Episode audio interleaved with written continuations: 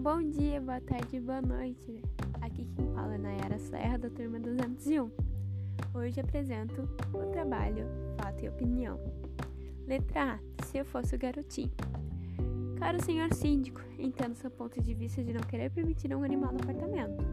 Porém, convém ressaltar que um cachorro pequeno de apenas 25 centímetros é filhote e super dócil, nunca atacou ninguém.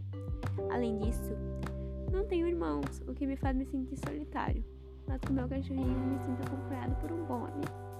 É válido ressaltar que diversos estudos afirmam que os animais podem ajudar na saúde mental e ajudar na proteção de alergias, como citado no site Pets.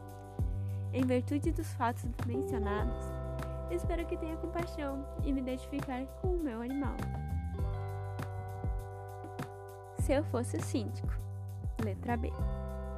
Em primeiro lugar, é válido reconhecer todos os pontos de vista ressaltados. Preliminarmente, é imperioso destacar que é uma regra do prédio não conter animais. Além que ele pode fazer muito barulho, o que pode causar problemas com os demais moradores do prédio.